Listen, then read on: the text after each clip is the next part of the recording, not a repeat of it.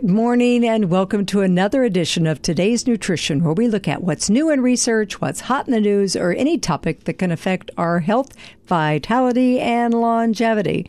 I've been focusing a lot on insulin resistance and diabetes and all the problems that they cause.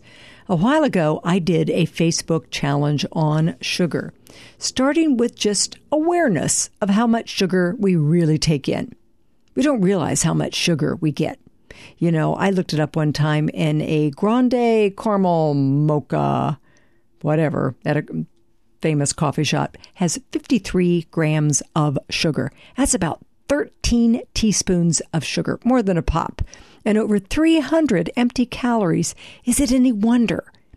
It was amazing at the challenge that week concluded and how much people felt better. Some reported weight loss, some digestive improvement, some less anxiety, some less achiness.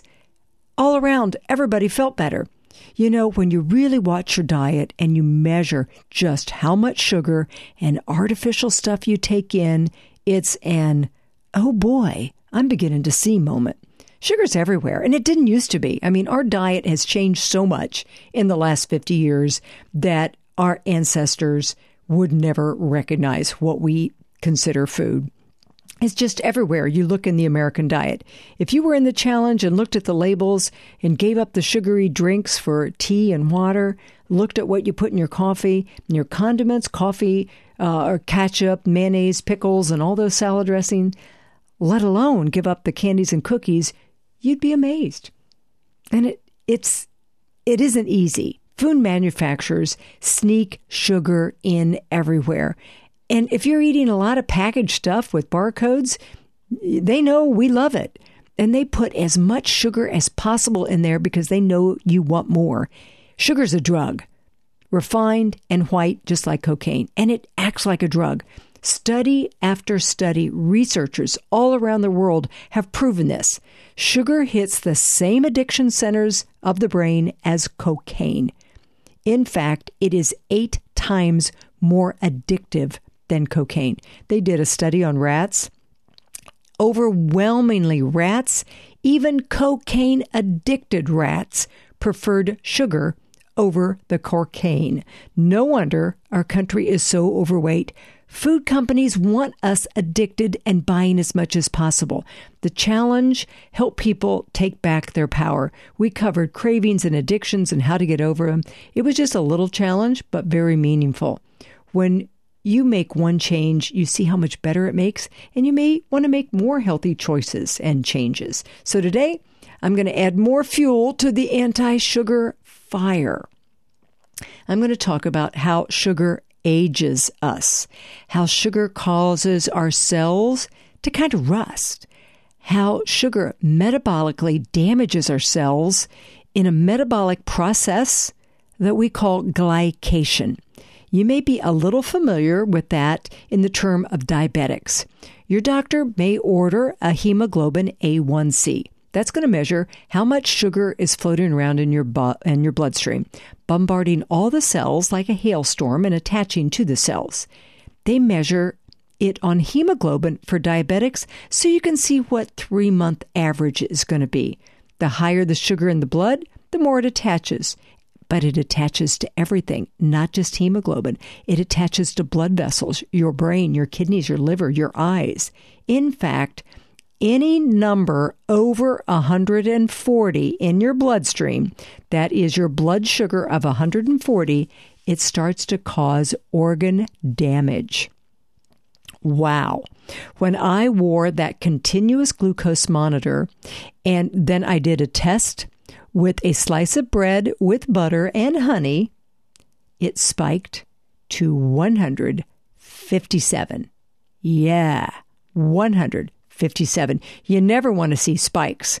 And when I eat like I normally do, it was normally 80, 90. We'd get like a 20 point, like little bump and gentle up and right back down. Okay. Gummy vitamins was another one. Spiked it. Two gummy vitamins. And we give that to our kids. Or if you're a, kind of acting like a kid, you're taking gummy vitamins. You think you're doing something good for yourself, but man, oh man, I think you'd be better off not doing it. Uh, get some powdered vitamins. Potato chips. Oh, they spiked it. Five potato chips spiked it. And chicken nuggets. Oh my gosh, chicken nuggets and a cheese sauce. High, kept me high all night long. Toxic food. Thank goodness I don't eat it. How about you? Ever wonder how your food is affecting your health and the problems when it attaches? Well, first, let's talk about how it accelerates aging. It causes more of what is called advanced glycation end products. Okay, fancy little name because they wanted to know that it's AGES for short. Advanced glycation end products, AGES, good name for it. Over time, these AGES, along with all the oxidative stress they call, make collagen and other proteins rigid and stiff and malform, meaning the protein loses its ability to work right. If it's a skin, it isn't for, firm and ultimately contributes to us looking older than we really are. If it's the lens of your eye, it forms a cataract. If it's your joints, they don't repair, they wear out. We need to keep collagen fresh and renewing. That's why taking collagen and vitamin C is good. It nourishes and protects the collagen from being broken down. Collagen that makes our skin, our joints, and our gut lining, our hair, basically everything that holds you together. If you saw your body without collagen, there wouldn't be much there. So, the effect of this glycation process and the oxidative stress at the cellular level of the skin structure results in wrinkling, loss of elasticity, stiffness, sagging kin, skin, just rapid or accelerated aging. And you're seeing that on the outside, but it's on the inside too. No ifs, ands, or buts. Sugar glycation ages you. Because the skin tells the tale, several anti aging skin care companies claim to treat it, but truly, you have to prevent it in the first place. Once wrinkles are there, it's just cover up or expensive medical intervention from there on. But like I said, it's not just cosmetic. It just isn't the collagen protein in our hair, skin, nails, joints, and gut. Glycation's involved in the development of diabetes and atherosclerosis and neurodegenerative problems and cataracts and blood vessel disease and stiff and sore tendons and even chronic renal failure. All of these your certain proteins just stop working. When I was a dietetics undergrad, we started we studied this glycation as part of cooking. And we were taught that it's desirable. And we thought so kind of back then because it made things taste good. Glycation is the same thing as what we call the Maillard reaction, named after a French biochemist Louis Camille Maillard in 1912. He discovered this reaction that happened when any sugar reacts with a protein especially when heated. So it causes the browning on the bread crust. Also adds flavor when grilling or frying, frying or broiling.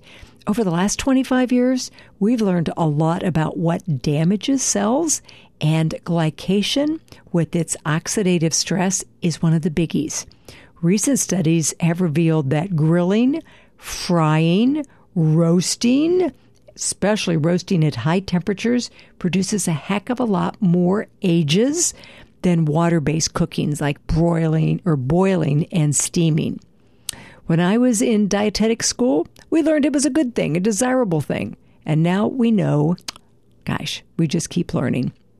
And that's a good thing because glycation causes damages, irreversible damage. So we are here to prevent it in the first place. You know, glycation can be prevented or at least minimized by natural defenses in the body working with the natural ingredients that inhibits the attachment of sugars with collagen and other proteins. So, we need these natural ingredients to act as inhibitors and antioxidants to help protect against the damages. You know, where do we get them? Surprise! Plants. That's why I say eat the colors of the rainbow every day. Those 25,000 phytochemicals are there to prevent and protect and influence our health. Move over vitamins, minerals, antioxidants, and fiber. Most people don't even get one serving of fruits and vegetables a day, unless you count ketchup or french fries. You know, and if you eat cereal and bread and meat, no wonder they have chronic disease. So, number one, eat your veggies. Those powerful 25,000 phytochemicals, they've been with us since the beginning and they are inexpensive, inexpensive and available at every meal to help us fight and prevent disease. You know, you got the polyphenols, most especially the flavonoids. Those get the most attention when we're talking about the anti diabetic properties and inhibiting ages. Anthocyanidins are flavonoids with high antioxidant capacity. I don't know who names these things. I know they're a mouthful, but basically, the rainbow. Eat your berries, lots of vegetables, flax seeds, nuts, chocolate, even coffee, tea, and wine. Lot of good research on those polyphenolic anthocyanidins that prevent cancer and neurodegenerative disease and cardiovascular. And another one You've been hearing a lot about this the last couple years. Quercetin, found in onions and peppers and broccoli and apples and black tea and all sorts of. I love quercetin. Protects the cells, especially if you have H low, very high LDL and low HDL. It's fabulous. Strong antioxidants. You know, as a side COVID note, it was one of the top nutrients recommended to help fight the virus because number one, it suppressed the cytokines, and that's why I make it part of the immune pack, but it also strengthens the cell wall you know, we, we've used it for allergies forever. It strengthens that cell wall so it doesn't explode all the histamines out there and you have to take antihistamines. But urologists are also recommending it for prostate inflammation. You know, so ah, quercetin, it's a it's a good one. You know, I think and now that we're knowing that it has anti-aging properties, pretty darn good. And I just listened to another webinar the other day how um, it's being used a lot in anti aging medicine. So here's another one for the plants that protect against ages garlic, green tea, aloe vera, tulsi, also known as holy basil, sacred plant in the Indian culture. And um, they plant it by all the temples, and it really is good for blood sugar and um, it's kind of yummy. I, I, like to make a full teapot of it and drink it all afternoon. And uh, it's pretty old school, but such a nice, cool thing and just keeps it hot and tasty. So, curcumin, oh my gosh, one of my all time favorites. The extract of turmeric, several studies showed that it helps with preventing age formation and cross linking associated to um, problems in diabetic rats. And, and of course, I love the BCM 95. It's like the best extract I think that we, we have at this time. Black mustard seed, another one used in India. It's used to lower blood sugar and it also slows enzymes that stimulate the liver to release more blood sugar. You know, that's kind of an issue at night, a lot of times because of the sunrise effect you'll get a little uh, elevation in blood sugar first thing in the morning. That was another interesting thing to watch when I had my continuous glucose monitor.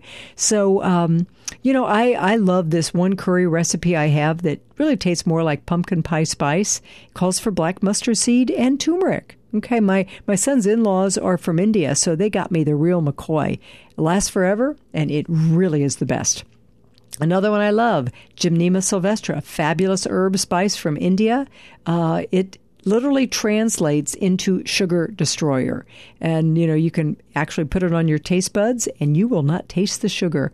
Also lowers blood sugar, decreases the liver's production of sugar in diabetic mice, um, helps to regenerate beta cells in animal studies.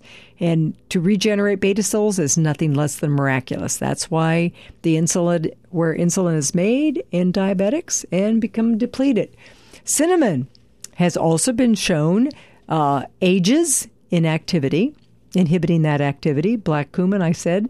Um, so you see why I'm always cheerleading for the plants.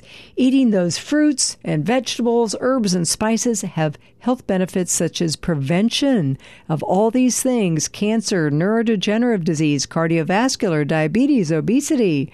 What else can we do besides eat vegetables, fruits, nuts, and spices? Okay, well, more about food, though. You have to become a sugar detective. Get rid of it. And, you know, I, I also say as soon as you can, stop snacking and grazing all day. We were advised to eat six small meals throughout the day to avoid sugar lows, which kind of suggests that we're supposed to keep our sugar levels high throughout the entire day. However, high blood sugars are not good, they age you quicker. So keep that blood sugar down, insulin levels down, so your oxidative stress is down, your glycation is down, your inflammation is down. We got to stop grazing. Three squares is good. And if you've got a snack, reach for protein foods or nuts. I love nuts. They are my all time favorite. Protein, fat, and carbs in one little package. They're going to keep you satisfied. And it doesn't take a lot either. Be careful. A few is really all you need. And, you know, if you want to enjoy an occasional meal that's higher in the glycemic index, you know, like pizza or Mexican, you know, you can use white kidney bean extract. That's going to help reduce the glycemic load. You know, I did the test on pizza when I had that glu- continuous glucose monitor. Two bites, no problem. But a whole slice shot it to 140 and kept it high all night. What would happen if I'd had two or three slices? I would have been aging fast all night. Oh no. So that's the food area. So what else can we do? Exercise. You know, we put mice through all sorts of experience to help us understand, and it prevents kidney age deposition in rats. So that's really good, and also good for the eyes. Special physical activity effectively inhibits free radicals and promotes activities of the antioxidants, burns sugars. So, another thing, sleep more, stress less, you know, all the things we always talk about, talk about. You know, it's the same thing. You know, it's just more ways glucose, you know, we're eating more than we were ever designed to handle on a daily basis. When you think, when you you know, pour anything sweet, it gets sticky. And that is what is going on in our bloodstream. It gets sticky and it's sticking to all of your cells, causing problems. So, you know, I think getting the blood sugar and the insulin resistance under control is probably the best thing you can do with food, with exercise, with sleep, with stress reduction. You know, you can do it. If you need support, I've got this great plan that I've been telling you about. It's just a two week little DIY do it yourself program that I think you'll love. Kickstart your reversal of insulin resistance. And it's kind of developed around the book that I'm writing about, Get Out of Hormone Hell. And this is called The Heavenly Cleanse. You know, I give daily text to keep you motivated, recipes, menus, lists on what to avoid, a weekly shopping list. Let me know if you're interested. We always keep several in stock at the shop so you can pick it up or they're ready to ship. Thanks for listening to another edition of Today's Nutrition. I hope you learned something that will help you or someone you love. As always, you can listen to this wherever you listen to your podcasts or on my website. I always put them up there, debford.com. Thanks. Have a great day. And remember, do something really good for yourself today.